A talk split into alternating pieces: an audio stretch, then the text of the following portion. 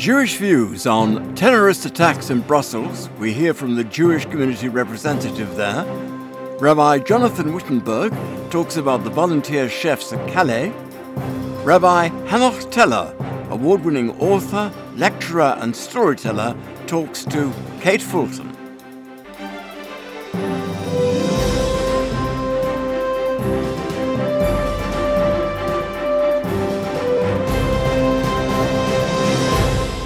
But first, with a roundup of the Jewish news this week, I'm Vivian Krieger. A leading rabbi has called on Europe to face and fight the evil on all fronts following the three bomb attacks in Brussels, which killed at least 31 people. Chief Rabbi Pinchas Goldschmidt, who is president of the Conference of European Rabbis, said everyone was united in prayers with the families of the victims and the injured and the European Jewish Congress issued a statement saying it can't be ignored that radical Islamists are at war with Europe and that governments and law enforcement agencies must act accordingly. Many of Yemen's last remaining Jews arrived secretly in Israel last week after a covert operation to spirit them out of the war torn country, which is under a Saudi led naval and air blockade. Officials from the Jewish agency said that 19 people left, including a rabbi who brought a Torah scroll that's believed to be 500 years old. It's understood just 50, mostly elderly Jews, are left there now. In 1949, when the first missions to bring them out began, there were 51,000 Yemeni Jews.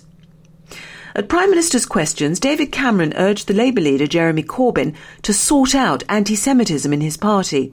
In response to a question from the Conservative MP Mike Freer, the Prime Minister said that anti Semitism is an absolute cancer in our societies and that in part of the Labour Party it's growing.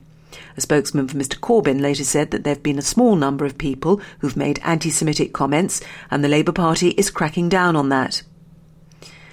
A tourist attraction in the Dutch town of Valkenswaard, south of Amsterdam, has had to apologise for a game called Escape Bunker where those taking part have to break out of an apartment which closely resembles that of Anne Frank. The Anne Frank Foundation said it shows very little empathy for survivors of the Holocaust. A spokesman for the attraction said they'd changed the wording associated with the game. And finally, the Israeli Arab singer Mira Awad performed in the West London synagogue for 250 people. She sang songs in Arabic, English, and Hebrew and made a lot of new fans. That's the news, now the sport. Thanks, Viv. I'm Adam Bradley. All eyes this Sunday will be on the top of the table Premier Division clash between Raiders and Redbridge. The Raiders currently lead Redbridge by five points, with a game in hand, meaning a win this weekend will move them a step closer to retaining their title. JFS student Daniel Stone finished last week's 10k Jerusalem run in 10th place, though was first in the 13 to 15 and 16 to 17 age groups. The main marathon saw 15 Camp Simcha runners raise almost £10,000, while Adrian Jacobs has so far raised more than £8,000 for Kisharon, having taken part in the half marathon. Daniel Samohin claimed an historic gold medal for Israel at the World Junior Figure Skating Championships in Debrecen, Hungary. The 18 year old, who performed his winning routine to the theme tune of Sherlock Holmes, said, It's really great and for Israel, it's amazing. That's it for the sport this week. But remember, you can catch up on all the latest Jewish sport at www.jewishnews.co.uk. Well, thank you, Adam. And welcome to this edition of the Jewish Views. I'm Clive Rosnan, and let's start as we always do with a look through the edition of the Jewish News for this week. And joining me is once again Justin Cohen, the news editor of Jewish News, and Jack Mendel. Now, let's start, Justin, with your look at. Uh, I think you're looking at the Labour Party again and their relationship with the Jewish members. Yes, it seems that there is not a week that goes by at the moment that we're not reporting on yet another controversy around the Labour Party and its relationship with the Jewish community.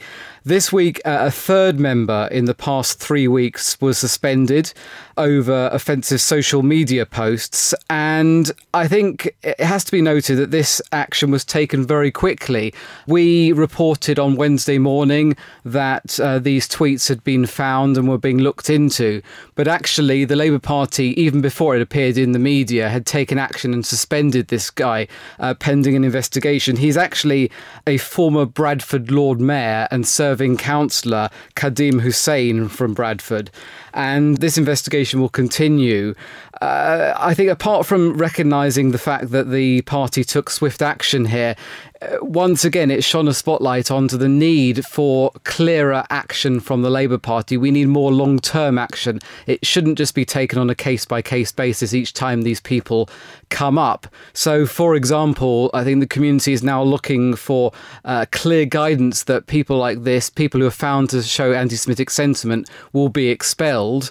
Uh, also, there's a need to tighten up procedures clearly within the compliance unit rather than, as John McDonnell is suggesting, that that compliance unit uh, is got rid of completely. But actually, this wasn't the only story surrounding the relationship this week. We also heard from Lord Levy, uh, who took to Sky News to warn that he could actually resign the whip as a Labour peer unless he heard clearer condemnation and clearer action against anti Semitism. To which Jeremy Corbyn later replied that uh, he'd actually condemned anti Semitism on no less than seven occasions since he became leader. Right, that's very interesting, particularly about Lord Levy. And another subject that uh, you've no doubt been discussing is what's been happening in, in Belgium. That's you've been looking at that, have you, Jack? Uh, yes, this week Brussels, the capital of Belgium, was thrown into terror when two explosions went off at its airport and one at a metro station. And the Belgian Jews said they were in shock. Um, although not directly targeting them, I think they felt the pain of these attacks, as every Belgian does. And much like in London, we we think you know when is when is it going to be us? When is it when is it our turn for an attack? I think the Jewish community also feel that deep sense of fear that one day it could be them, especially given the proximity of the attack in 2014 against the Jewish Museum in which four people were killed. Now, also, I think you're talking about, and this is obvious, I think, when we've just been hearing that bit about what's happening in, in Brussels, you're talking about Donald Trump. Yes, so we had the annual gathering of the AIPAC conference this week in Washington. A spectacular sight to see 18,000 people packed into that stadium, all looking to further and defend the relationship between Israel and America in particular. And we had various people also attending from the UK community. We heard from the presidential candidates, all of them, actually, apart from Bernie Sanders, were, were present, and he supplied a video message. But like the rest of the presidential campaign, it was Donald Trump who grabbed the headlines. He spoke in his speech about wanting to transfer the embassy to Jerusalem the day he becomes president. But also, he uh, leveled a great deal of fire against Barack Obama, said that uh, he had probably been the worst thing for Israel in the history of the country, to which the AIPAC leadership were very critical of. And I think quite rightly so. I, I, think to use that platform, particularly given the reputation Donald Trump's already built up, the concern that a lot of people had about the invitation in the first place to AIPAC, that they had really no choice but to criticize when he used the platform as he did. I look forward to reading that part of the paper. Thank you very much, Justin. Well, now, Jack, there's another subject that you've been talking about, but it's Sadaqa Day. Yes, Sadaqa Day. We've all heard of Mitzvah Day, the day of uh, Jewish led social action. Well, the Muslim community in the UK has mirrored this and they've led a day in which they raise charity and they get food from the public and they donate it to uh, homeless shelters. And this week, the Home Secretary, Theresa May, got involved at JW3. Not only is this day a day of social action for the Muslim community, but it's also a day for interfaith action where Jews and Muslims get together and they break down those barriers and they show that there's more to relations between the community than talking about the Middle East and talking about tensions and conflict. Right, well, uh, thank you, Justin and Jack. That's all we've got time for for this week's Look at the Paper. But don't forget you can pick up your copy of the Jewish News every Thursday across London, or you can read the paper online at jewishnews.co.uk. And we were talking about what was going on in Brussels in the paper, but earlier I spoke to Philippe Markiewicz, president of the Jewish community in Brussels, and I started by asking him about the community's reaction to the atrocities that took place on Tuesday. The Jewish community of Belgium is very concerned about the events what happened in our country, and it's normal. And we are very shocked, like everybody. And we are very determined with the other community of the Belgian country to defend the value of democracy and to fight very, very strongly against terrorism. Terrorism is our common enemy, and we have to fight very strongly against terrorism because we wanted that Europe will, will always be a democracy. Indeed, but it's, it's becoming more and more and more difficult, isn't it? It's, you know, today the situation changed because in the past, the Jew were quite the only targets from terrorism in Europe. And today, since Charlie Hebdo in France and then the events in November in Paris, the situation changed. So everybody in the country, Jew and non-Jew, understand that terrorism is a danger for everybody. So the Jew are together with the other to fight against terrorism. And that's very important.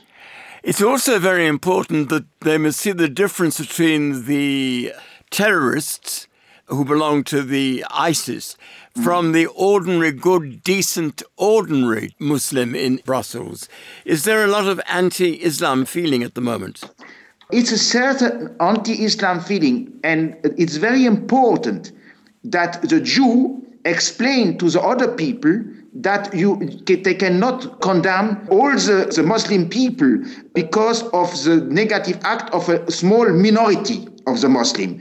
And that's the way, for me, as a Jew and as a president of Belgium Judaism, it's important to have good relation with the people who are managing the Muslim community in Belgium. And we have very good relation with them, very positive relation, and uh, we have to help them to let understand to all their people that they have to defend democracy and that they have to fight with us against all form of terrorism. Now, how do you fight it there? In what way do you fight it and try and stop this awful sort of thing happening? I think one of the elements will be the education, the education uh, to democracy of the young people.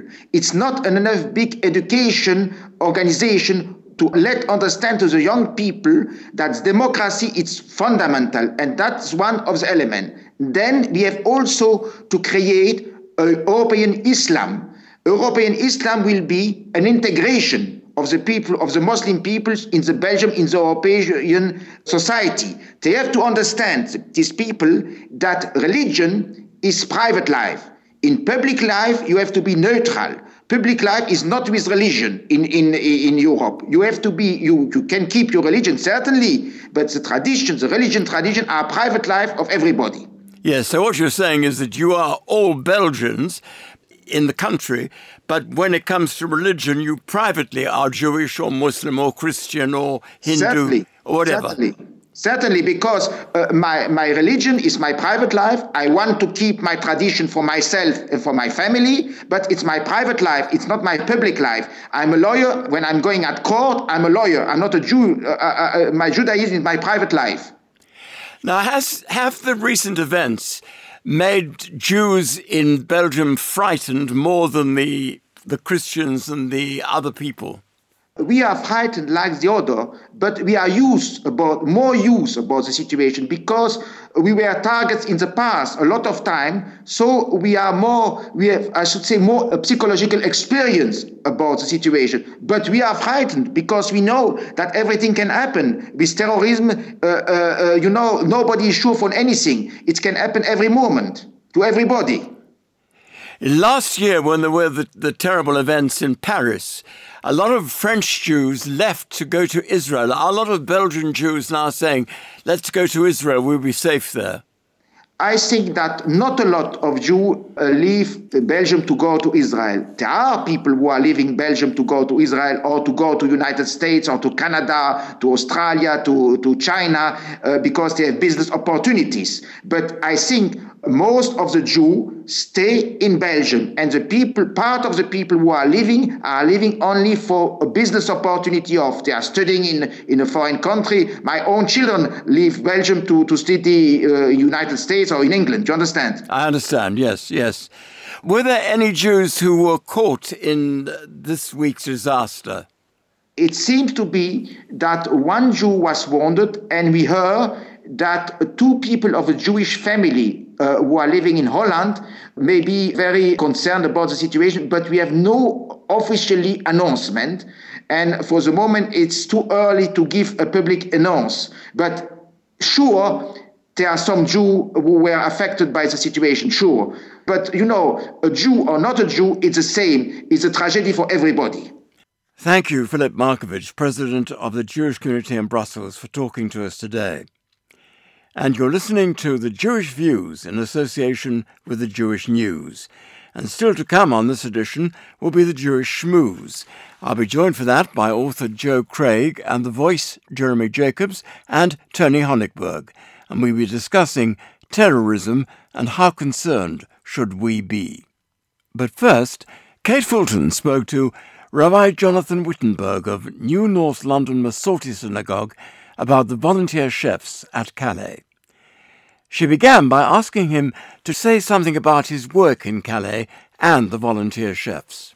I've been supporting a project in Calais. I've been twice towards the close of last year, and then I was in Greece with World Jewish Relief, a different project, but the same concern, which is the basic needs of destitute refugees who are fleeing for their lives and need food, shelter, clothing, warmth, and human solidarity. Like us all. What made you go to Calais to start with? I, I'd been made aware, first of all, by young people from Marom in my own community who'd been there, who had found that uh, there was much that they could do to help. And then I went, first of all, with an interfaith group, and then I went with Jonathan Freedland. In fact, we went together because it is extremely important that people should be aware of and know about the suffering that goes on, the needs that people have, their desire to begin new lives.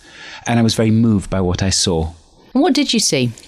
I met with and spoke to people from different countries, from Eritrea, Kurds, people from Darfur. One man came up to me and spoke Hebrew. He'd actually been an asylum seeker in Israel and said he'd felt good there but couldn't find a job, had gone back to the Sudan. They tried to kill him and now come here. People also would make gestures of how some of their family had been murdered. As people do say, oh, they're being infiltrated and not everybody is a refugee. Did you feel, did you get a sense of that? or did No, it- absolutely not. It is likely to be true that among hundreds of thousands of people, there are some really wicked and exploitative types. That is likely to be true, but that does not detract from the hundreds of thousands of people who need our help. And one of the most impressive things I saw were the kitchens at Calais. I was very moved by what I saw. Chefs, including some very well known names, I'm not in that circuit, but people said they were very well known names, had volunteered to do a week or several weeks or more organizing kitchens in order that the food provided for refugees would be nutritious and beneficial to them. They were organizing, these chefs were also organizing tens of volunteers in how you create a well functioning, hygienic kitchen in kind of field kitchen conditions, which can provide up to 2,500 meals a day. And uh, they were doing it with humor and with charm. They were delivering meals also to what, when I was there, was a smaller camp and gathering at Dunkirk. It's now a much bigger affair where the need is so urgent that the chefs who are going to cook a meal at my home have actually said, you know, we will keep in touch, but we, we, we just have to be, we have to feed the hungry. That, that has to come first. So the project that you're working on, tell us a bit about that and, and how and why it shifted. I think it's shifted because the need is so dire. There's been a whole long cold winter. There are very many people. They are they, they need to eat. And so it's it's as basic as that. The idea was that the lots of chefs would come together to The- to make the- food. In Calais and Dunkirk, the chefs who've been in charge have been, as far as I know, rotating. So there's always key chefs there and a very, very large number of volunteers. They were also organizing that refugees should be able to receive their food not so much in queues, but in, in, in community groups in a much more friendly and civilized manner what I've been anxious to help whatever organizations I can supporting refugees, but this organization, Help Refugees, and you can find it just helprefugees.org. You can find it online, you can donate online, has been concerned with basic clothing, housing, food, and I actually asked them to prepare 6,500 weekly meals, which is an absolute minimum, they do more.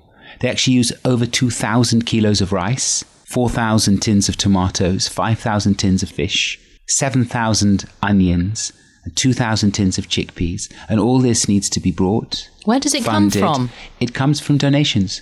They've been very successful. Many chains and businesses have helped with food transportation, essential equipment, but also it's it's us. It's our human responsibility when people are you know, they're hundred miles away, they're less than hundred miles away that they shouldn't be hungry. And when you're trying to create some kind of sense that they're not in prison, I mean, like you, you, said, not to be queuing up for the food, to make it more humane and civilized, is the food brought to them in their tents? Is there, or is there any way they can create, their, cook their own food? Well, people do. First of all, it's, it's it's not prison. The camp in Calais is actually an open camp, but people have certain facilities there, so not not inclined to leave. Also, there's a certain amount of enterprise, artistic, creative. There was a, a small school for English lessons, a theatre, art, two beautiful churches which had been made out of plastic and out of tents, a mosque, and some small sort of local enterprise mini restaurants and places where people who had money, if you had money, that's a big if, you could you could buy food.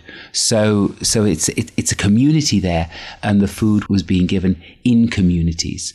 And how I saw people was with their friends. The pictures that we had seen on the news were, were really horrible, swampy, muddy, a far cry from a mini set-up sort of pop-up restaurant that you're describing. So even within that area, there seems to be a huge differential between people. There is a differential between people. There's certainly mud. There's certainly low, tense. You know how you know the second you crawl out, you're going to be cold, muddy, wet there was a big effort to enable as many people as possible to, to, to, have basic caravans or wooden structures, which are a little bit off the ground so that you weren't so wet. All plastic, nothing much more than that, pinned together, but we're still, you know, trying to create places where people could eat and show enterprise. And of course, what people are waiting to do is to find somewhere they can build a secure future for their children, for themselves, for their families. And you said that this initiative, the, the dinners for the sh- of chefs, is spreading to Greece. How can the that dinners work? for the chefs is sorry. The dinners for the chefs is a fundraising endeavor that's happening here, but the need is also very present. It's across Europe, but in Greece as well, and Help Refugees is also involved there. World Jewish Relief is involved there. IsraAid is very, very involved there, each in slightly different ways with different kinds of talents because so much is needed. Now, in Greece, people had been transiting, if they didn't drown, crossing the sea from Turkey. They were transiting via Piraeus up to Idomeni on the northern border and into Macedonia. Those borders are now closed. Greece is one of Europe's poorest countries, which finds itself housing tens of thousands of refugees at an ever increasing pace, and obviously the country needs help. There has been rumours, and it's been said, and some of our listeners may have heard, that the refugees won't accept anything that comes from Israel. They're so anti Israel, it's in their blood. They don't like anything from Jews and won't accept that. Has that been your experience? Absolutely not. I've not seen that. I've gone in Calais or in Greece with my kippah. I've spoken to people who from Afghanistan Kurds from different places. It's not my experience, no. And in fact, Israel, I met the, one of the heads of IsraAid who showed me a picture in, in which a Syrian refugee said, Well, the person I thought was my worst enemy has become my closest friend.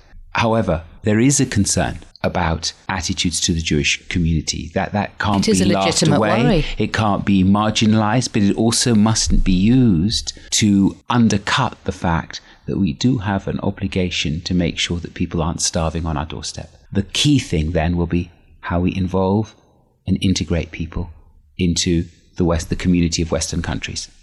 Kate Fulton was talking to Rabbi Jonathan Wittenberg. And if you'd like to get involved, we'd love to hear your Jewish views. You can email studio at jewishviews.co.uk or you can contact us via social media. Find us on Facebook by going to facebook.com slash jewishviews or on Twitter we are at jewishviewsuk. I spoke earlier to Julie Siddiqui, one of the leading interfaith figures in the Muslim community, who works closely with Laura Marks, the creator of Mitzvah Day, in setting up the interfaith women's organization Nisa Nashim. I began by asking Julie Siddiqui what made her set up Sadaqa Day. Okay, I mean, Sadaqa Day uh, started last year, and to be honest, it really was inspired by the Jewish Mitzvah Day, uh, which I had seen seems to be getting better and better every year. And it was really modeled on that. So it was something that I'd been thinking about in, in one way or another. Muslims are very good at giving money in charity, give millions of pounds every year in charity of various types of in money, but it's actually more about broadening the definition of sadaqah to be more what it is, which is much more about giving your time, giving of yourself in service to others, as well as giving money in charity. And so having it focused on one day in the way that Mitzvah Day also is seemed ideal, really, to give people a focus for them to do various different good deeds, really, on one day. So, what day do you do it on? I mean, the Muslim Sabbath is is Friday, isn't it? Yeah, so we, we did it on in March last year and again this year. So it was last Sunday. So we chose a Sunday because that seems the day when certainly our Jewish friends find it easier to do something. And for us, because we're living in a country which is not necessarily Muslim country, so Friday, although people often go to the mosque on a Friday, but work it's a work day anyway. So for us, it Sunday seemed ideal. People are off work mainly, um, and as I say, our Jewish friends could join in. So it works on a Sunday for us, and this is the second year. Um, and it was even better this year than it was last year. So it seems to be going in the right direction. And it was taken up by most of the mosques in, in London and throughout the country.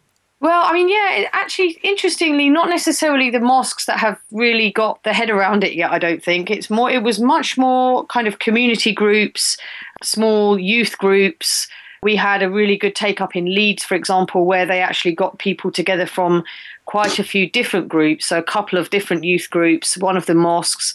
Um, they partnered up with the synagogue and they did a lot of activities based from the mosque. But actually, interestingly, the mosques haven't necessarily caught onto it yet. I think the mosques are still under development, shall we say, and unlike synagogues, which seem to have very good organized um, programs and you know an office that functions and can manage those kinds of things the mosques are not necessarily quite there yet. So although some of them are very well organized when it comes to community work some of them haven't quite got there and are still really basically used for the daily prayers and that's about it. So it's about actually educating the mosques and other people as well to see that this is something they can do of course not just on one day but all year round with having a focus on one day it tends to encourage people to do something very manageable, but with the idea, I hope, that they realise they can do something all year round.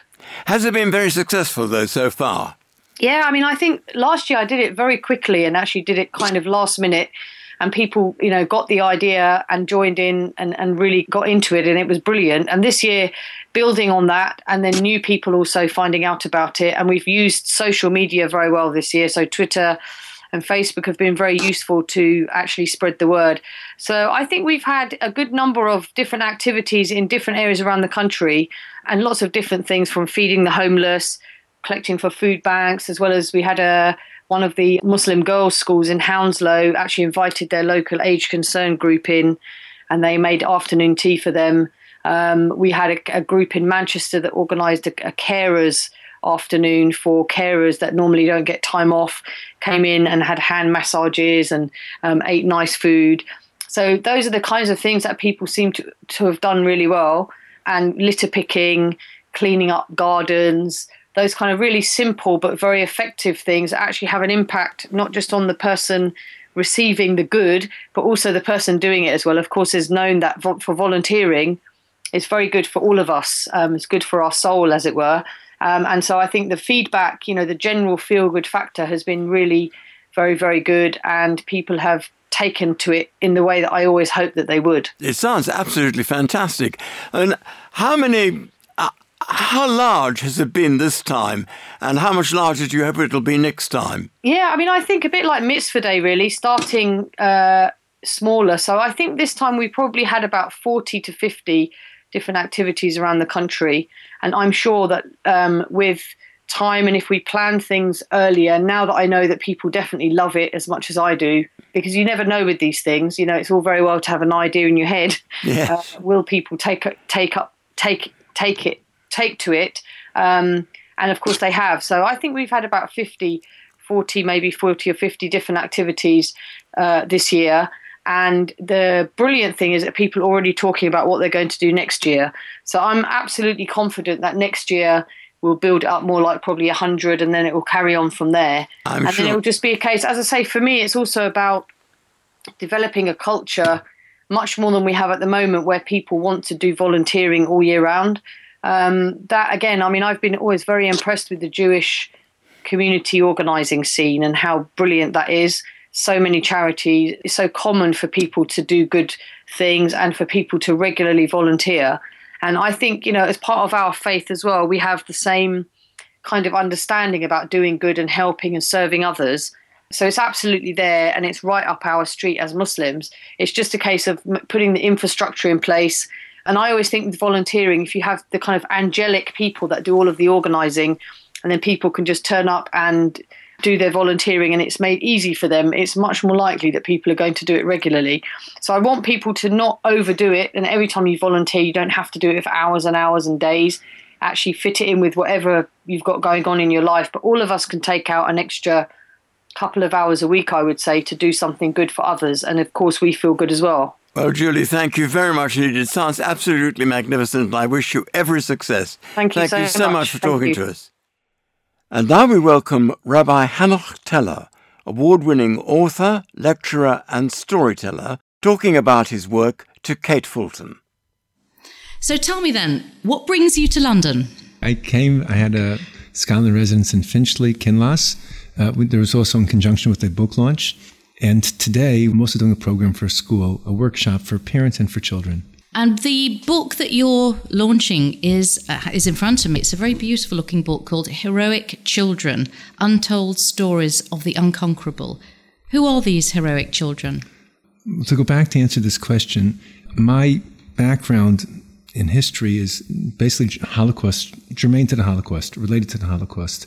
I'm a senior docent in Yad Vashem. And the fact of the matter is, after the war, uh, those who went through the Holocaust, those who suffered, were very interested. People should know what they went through, what they underwent, how they suffered. But the children didn't tell their story then, and they haven't really told their story ever since. So there's no dearth of Holocaust literature, but what I would call the final frontier of Holocaust literature is the stories of the children. And there's, I felt a mad race to get this done. I mean, I worked on this book for 14 years, but because these people are in the grips of old age, if they're still alive. And you say that there isn't much written about children. How many children are we talking about? Well, the figure is uh, those children that survived the Holocaust is less than 3% of the children. That's a pretty stark figure. We know that over one and a half million children under the age of 12 perished at the hands of the Nazis. One and a half million One and children. half million children. As a rule, the children had served no purposes for the Nazis. As a rule, Jews served no purposes for the Nazis, which made the Nazis do things which were really not in their own interest. For example, in the Lodz ghetto, that was the greatest garment center in all of Eastern Europe. They produced the uniforms for the, Wehrmacht, and yet the destruction of the Jew Iberalis. So they destroyed a ghetto which was only in their interest to keep it going. And there was a dilemma, indeed a uh, conundrum, whereby, on the one hand, the Jews were a great labor force. The Nazis, like all anti Semites, believed their anti Semitism. And they believed there must be so much money among the Jews. So they conquered Poland and they kept waiting to see the loot. And there was no money. The thing which drove Polish Jewry was grinding poverty. The average Polish Jew never tasted milchiks. They never tasted it. They, the closest they got was a, a glass of water, a few drops of milk to put in to make it cloudy. A girl had one dress weekday Shabbat. She got taller a hem, taller another hem. And you could almost tell her age, like you count the rings of a tree. So they didn't get any money from Polish Jewry. What they got from Polish Jewry was a skilled labor force, three million strong. So they had this labor force, but they had instructions to destroy Judaism, to destroy the Jews. So what do you do? So they decided to make a combination whereby they had forced labor, which would be destruction, while using the Jews. So there was no golden goose that they were looking for. It was just they were killing the golden goose. They were killing the children who were doing the who were. Well, they imagined initially there would be money because they had believed their anti-Semitism. They believed all kinds of uh, things that were moronic and imbecilic and sounds hilarious.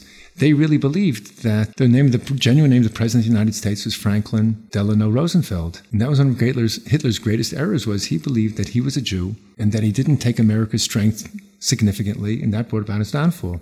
so going back to the book, you wanted to tell the story of real children, and you found nine children. And how did you select these children? How do they how uh. did they find their way into the book? They got in the book because I was on the hunt to find children. What happened was, and many people are aware of this, after the Holocaust, many children survivors did everything possible not to think about what they went through, which is perfectly understandable. The trauma was so great. Basically, they're orphans. They had nothing to think back about, which was a sweet and a pleasant memory. And they worked very hard on blocking out that part of their lives. 30, 40 years later, it became all of a sudden chic, in demand to relate what happened during the war. And as they tried to recount, and I interviewed these people, some having terrific stories, but I could tell, because I know some of the history, that their story was not accurate. This was not deliberate, but over those 40 years of trying to forget, discrepancies crept into the story, and I could not afford in my book to have something which was inaccurate. And that's because, first of all, you want a book to be accurate, but my great goal is the most popular book about the Holocaust is the story of Anne Frank. And in America, where many states, not many, several states have mandatory Holocaust education, Anne Frank is the book which is read. Mm, yeah. Now, Anne's story, with no disrespect to her, is not a reflective story. She wasn't in the ghettos, wasn't in the camps, she had a roof over her head, there was a modicum of food, but because it's a story, it's easier to relate to it. But it's not reflective of the Holocaust, not emblematic. So I'm hoping this book, which really tells the story of the children in their own voices that were in the very bowels of the Holocaust, could replace this with a story which will tell you much more about what those in the, in the, Holocaust underwent. And these these children, these adults, I mean, it's very beautifully put together. You have photographs, you set them in a real context. These are people from all different parts of the world. Different parts of Europe, of course. The book is very reflective in that regard that it's different every single corner of the Holocaust kingdom. It's boys, it's girls, it's religious, not religious, different socioeconomic groups. So it gives a true flavor of every corner. And did you have to do all the interviewing by yourself? Did, was there a team of people that you were working with? That's why it took 14 years. Uh-huh. and who did you write the book for? Who was in your mind as you were penning? I'm hoping that this will go for a general audience. Right now, the book is off to a very good start. Has it reached a general audience? Can't really say so. Not long ago, I spoke for a large I'll call it a church group. It wasn't in a church, but it was an evangelical group in South Carolina. There was 900 people, and they sat there for a rather long lecture. And afterwards, they were buying the book. They had they really knew nothing about the Holocaust, so it was an eye opener for them. Are you going to translate into other languages? Because presumably, a lot of the children won't be their first language English. I hope it will be translated. I'm waiting for the initiative to come from others rather than from myself. It's interesting what you say about Anne Frank. People do think of her story and her diary, and, and I mean the Holocaust Museum in Amsterdam. That it's all very. It's the Anne Frank Museum actually. They don't even call it the Holocaust Museum. It's, it's, very much the. I mean, that's been hijacked though. I mean, Palestinians use it. All kinds of groups in the.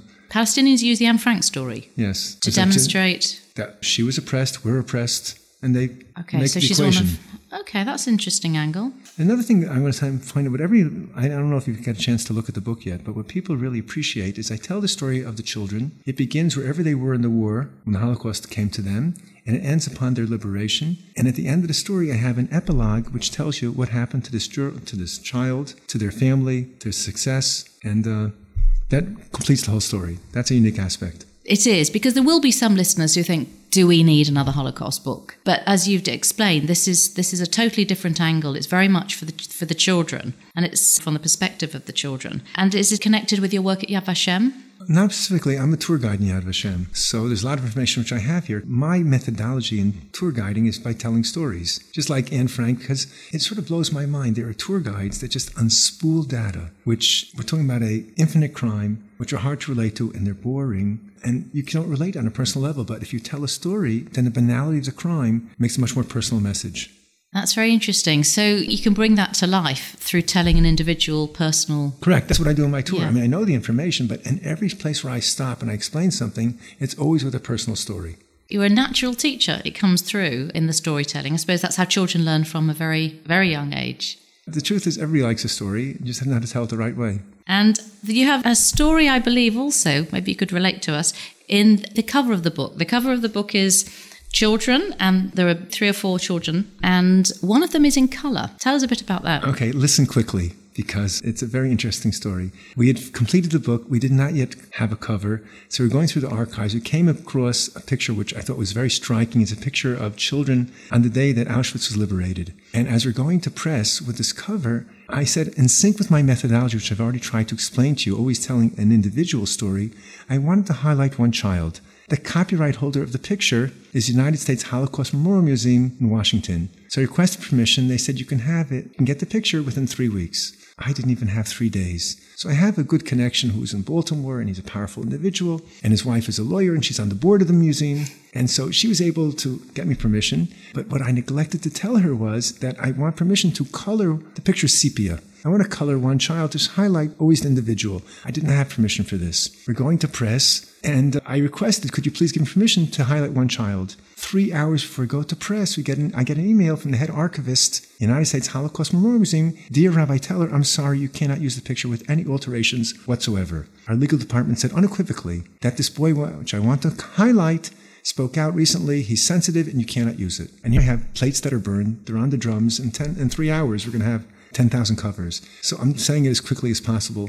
But somehow, all I had was a clipping with three hours to go, a clipping from a newspaper article. All I knew his last name might have been Hirsch. I managed to locate his phone number in Switzerland on one phone call, called him up, and nine, nine minutes before we went to press, I got his permission, and we were able to put that. And I took that as an omen for the book. Well, it's a I hope it's a very good omen. The book is excellent, and if anybody wants to get hold of it, how do they do that? I'm sure it can be acquired online. Someone pointed out to me today in England it's outrageously expensive. If they go to hanochteller.com, H A N O C H teller.com, it'll be a, a fraction of the price that's offered through, I guess, the local Amazon. Well, good luck with it, and it should be every school's new textbook. Thank you very much. Thank you. Kate Fulton was talking to Rabbi Hanoch Teller. Now, you're listening to the Jewish Views. This is the Jewish Schmooze, the part of the show where our guests join me to discuss matters that you've been hearing throughout the programme so far. And joining Tony Honigberg and me today are children's author Joe Craig and Jeremy Jacobs, who's known as The Voice. And the subject for this edition is the threat of terrorism and how concerned should we be? Joe, would you like to be the first to answer that question? I think Britain, especially Londoners, have always taken a perhaps a different approach to being concerned about terrorism than, than other parts of the world. I think we've lived with a certain level of threat of terror for, for many decades of diff- from different corners, and I like to think we get on with our lives. We're we're watchful, uh, we're sensible, and we don't let it affect our day to day lives. I like to think. So you don't think that Londoners are feeling a bit frightened after what they've heard of what's been happening in Brussels? Uh, well, I think we know there's a very real threat. I don't think that the events in Brussels have increased the threat here. It's just perhaps made us more mindful of it. Uh, I think we're all canny enough to know that there's been a threat of some kind of attack in London for many years now, and that hasn't changed. But I think we also know that London is one of the best prepared cities to face that. And Brussels wasn't really ready, are you saying? I don't know what life is, is like in Brussels, and I, I'm not in a position to say that there are failings of any kind. But certainly, having you know lived in London my whole life, I feel relatively secure, given that I do live in one of the main terrorist targets on the planet. Do you agree with that, Tony? Sorry, do you think we're less of a threat in the UK because of our border controls? No, I don't think our border controls have any impact on the threat of terror. Because we don't have countries just crossing over, do we? Like like in mainland Europe. Well, just popping over over popping the, over the, borders, as as we saw with Brussels and Paris, where they were just going across the borders without what looks like any checks. I think the the threat of terror can come from people who have been born here, brought up here, and gone and come back legitimately with passports. And I don't think stopping people coming onto the island uh, has any impact really, except perhaps on our on the peace of mind of some people who believe that. I have a feeling, Jeremy, that you probably don't agree with that. Well, I do and I don't. The Schengen Agreement, which Tony is referring to, I don't has.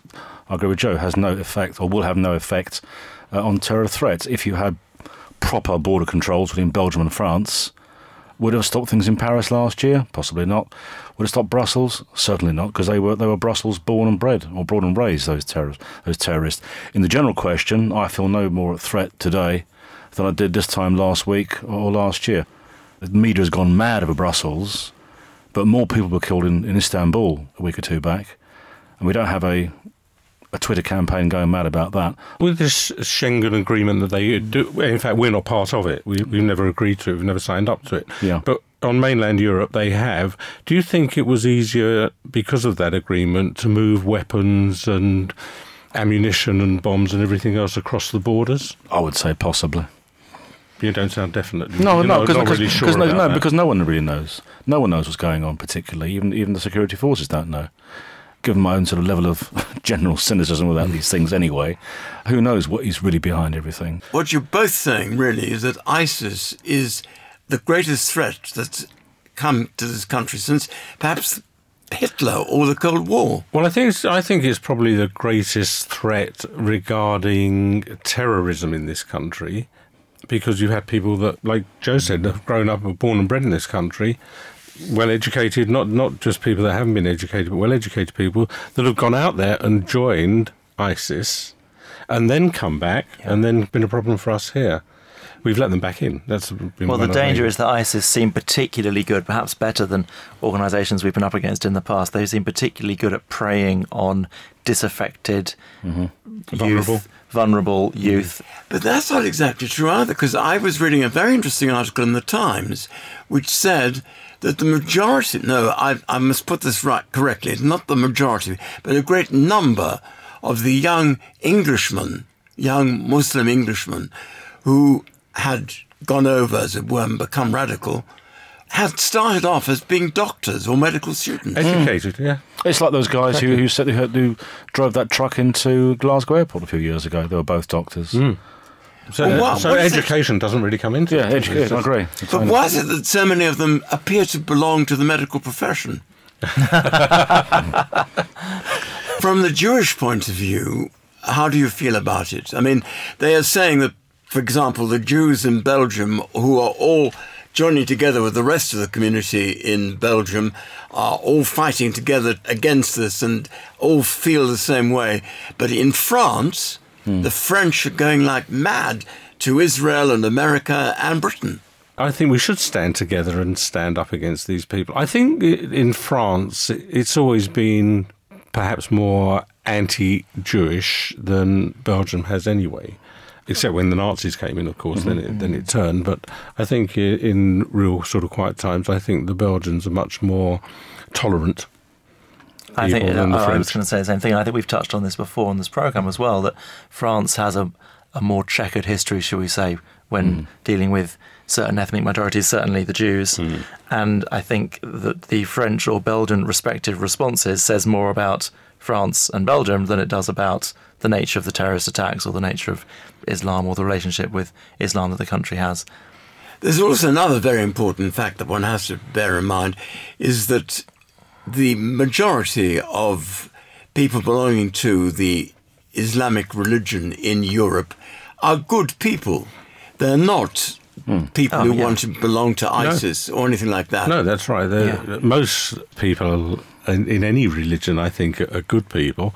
Isn't isn't it the, the smallest number make the most noise? Yeah. you know. Should be us, really, shouldn't it? should be really, but, but, but we're we're we deep down inside we're not terrorist type of people. Jewish people aren't, are they? I'd hope not. No. I mean, you've Yeah, got the yeah. few, and, you, and and at the beginning when Israel was created, you had the gangs, didn't you? You had the Stern Gang and the the Haganah and all those sort of things, who basically were fighters. Were they terrorists? I don't know. They were called terrorists They at the were time. at the time. I suppose they were. They were fighting the British, weren't they? Yes. You know. Yes. So in, in one way, they are terrorists. And they blew up the, the King, The King David, David Hotel, Hotel. Mm. in Jerusalem. So, I mean, that they were exactly the same. Yeah.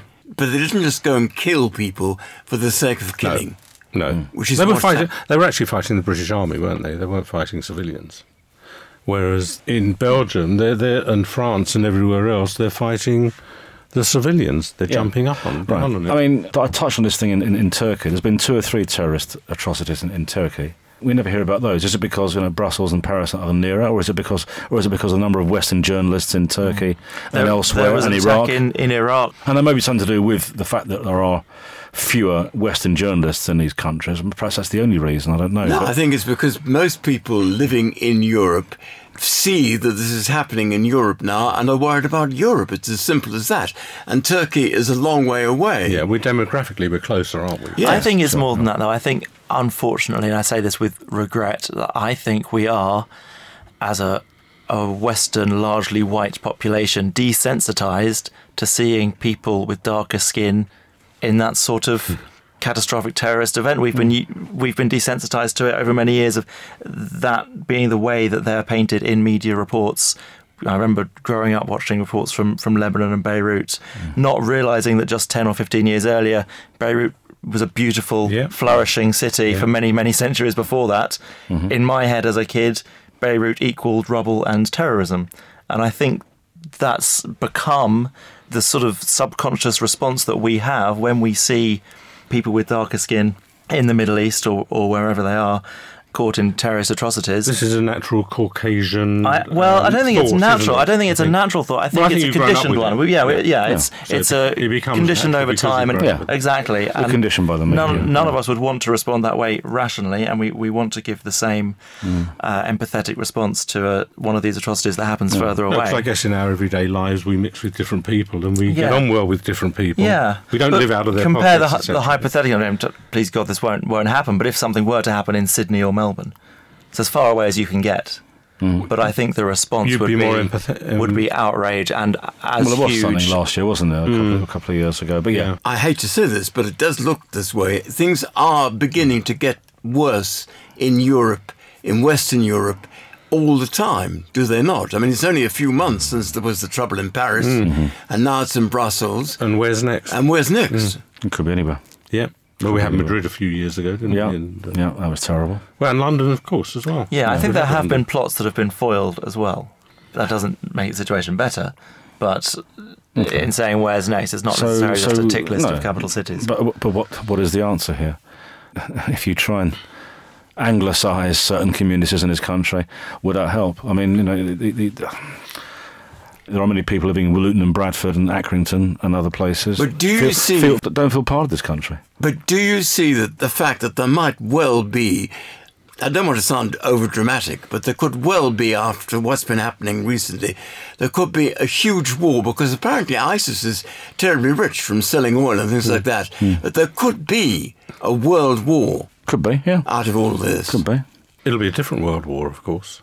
I've said this once before. They have 21st century weaponry, but middle aged ideologies. Mm-hmm. And, Yes. It's a different type of world war. More dangerous, I think.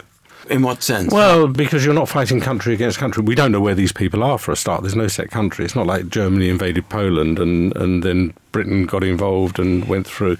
You're not fighting particularly an, an, an army as such, because they're all Well- over the place, aren't they? Well, in a sense, you are. What I'm saying is that if this goes on, these sort of terrorist acts, ISIS making more and more money and getting more and more success with their attacks, they can eventually, uh, as an army, if you like, invade different parts of Europe. But you, you don't know where they're going to be invading from. That's the problem. Well, and how many, how many how many people have they got under arms anyway? I don't think it's that much particularly, but I mean, I, I take your point. But I think before we get into realms of fantasy here, what can we do on, a- on a practical day by day level? Well, that's the question I'm really asking. Well, How I- do you I- stop this from getting Well, it's bigger just gotta- and bigger and well, bigger? Syria, Syria's part of the problem. Yeah. Yeah. Perhaps you need to have Assad remaining there because at least you know what you're dealing with. The last thing you want is for that government to be toppled over by these people. So, as a Western society, we made the mistake all the way along with uh, agreeing with the sides that wanted to get out Saddam Hussein and Gaddafi and all that. We sided with the wrong people. We should have been fighting to keep them in. Sure. Because actually, we did have control over them. Exactly. Yeah. Saddam Hussein was the biggest mistake of all, and perhaps that's when it all really began to happen. Mm. The Arab, this so-called Arab Spring started to happen, and from that, we, we it's just gone on from. There. And the. Arab Spring hasn't worked at all, no, has it? No, it never would. Would it? It was never going to. See what? See what? What is the underlying issue here? The real underlying issue is it religion? Is it poverty? Land? Uh, is it? I suspect there's perhaps those two. If people have jobs and people are, are fed and watered, they're less likely to fight. I just get the feeling that we've raped and pillaged these, these places, these countries over the years. Hmm. Uh, economically, I don't mean militarily. Economically, and I think that is the problem. Might be the problem of the corporations. Who knows? And now, now we're seeing the backside of that. Yeah. Well, Indeed. that's a rather depressing end to this discussion, but thank you all very much indeed. Uh, That's all the Jewish views we have time for. My thanks to our guests, Joe Craig, Jeremy Jacobs, and Tony Honigberg, and please do feel free to share your Jewish views with us. You can email studio at jewishviews.co.uk or you can contact us via social media. You can find us on Facebook by going to facebook.com slash Jewish Views or on Twitter, we are at jewishviewsuk. And it's time now for our rabbinic thought for the week. And this time it comes from Rabbi Even-David from Edgware Masorti Synagogue. Every year, we repeat the wonderful story of Purim, and every year we find something else hidden in it. Because indeed, the main theme in the Megillah is the secret, the hidden. It is a great contradiction that we call this book Megillat Esther, when Megillah comes from the Hebrew root of revealed, and Esther from the Hebrew root for hidden. The main character of the story is Adasa, or by her more familiar Persian name, Esther. We can see that she's a quiet, reserved, humble girl. She doesn't make a lot of noise. Whatever Mordecai tells her to do, she does. Esther develops, however, as the story of the Megillah advances. We see at the peak of the story how she stands in front of King Ahasuerus and Haman, the senior minister, and she manipulates them in order to achieve her objective to save the Jews from extermination. What happened? How did she turn into an assertive woman like that? I believe that if we look deep into the story, we will find the turning point. After the edict of Haman in name of the king, Mordecai and the Jews of Shushan are in mourning and are trying to find a way to save themselves. Mordecai speaks to Esther and asks her to go and speak to the king. Esther refuses, as she was not allowed to approach the king without being summoned, under penalty of death. Then Mordecai said to her something that will turn her into the hero of our story, one that even today, after thousands of years, is remembered. Mordecai said, Esther, my child, if you keep quiet now and you don't do anything, then salvation will come from a different place. Because if it's God's will to save us, then it will happen. But this is your opportunity to stand and perform the task that you were born to do. And if you don't, you don't do it, then your existence was devoid of meaning.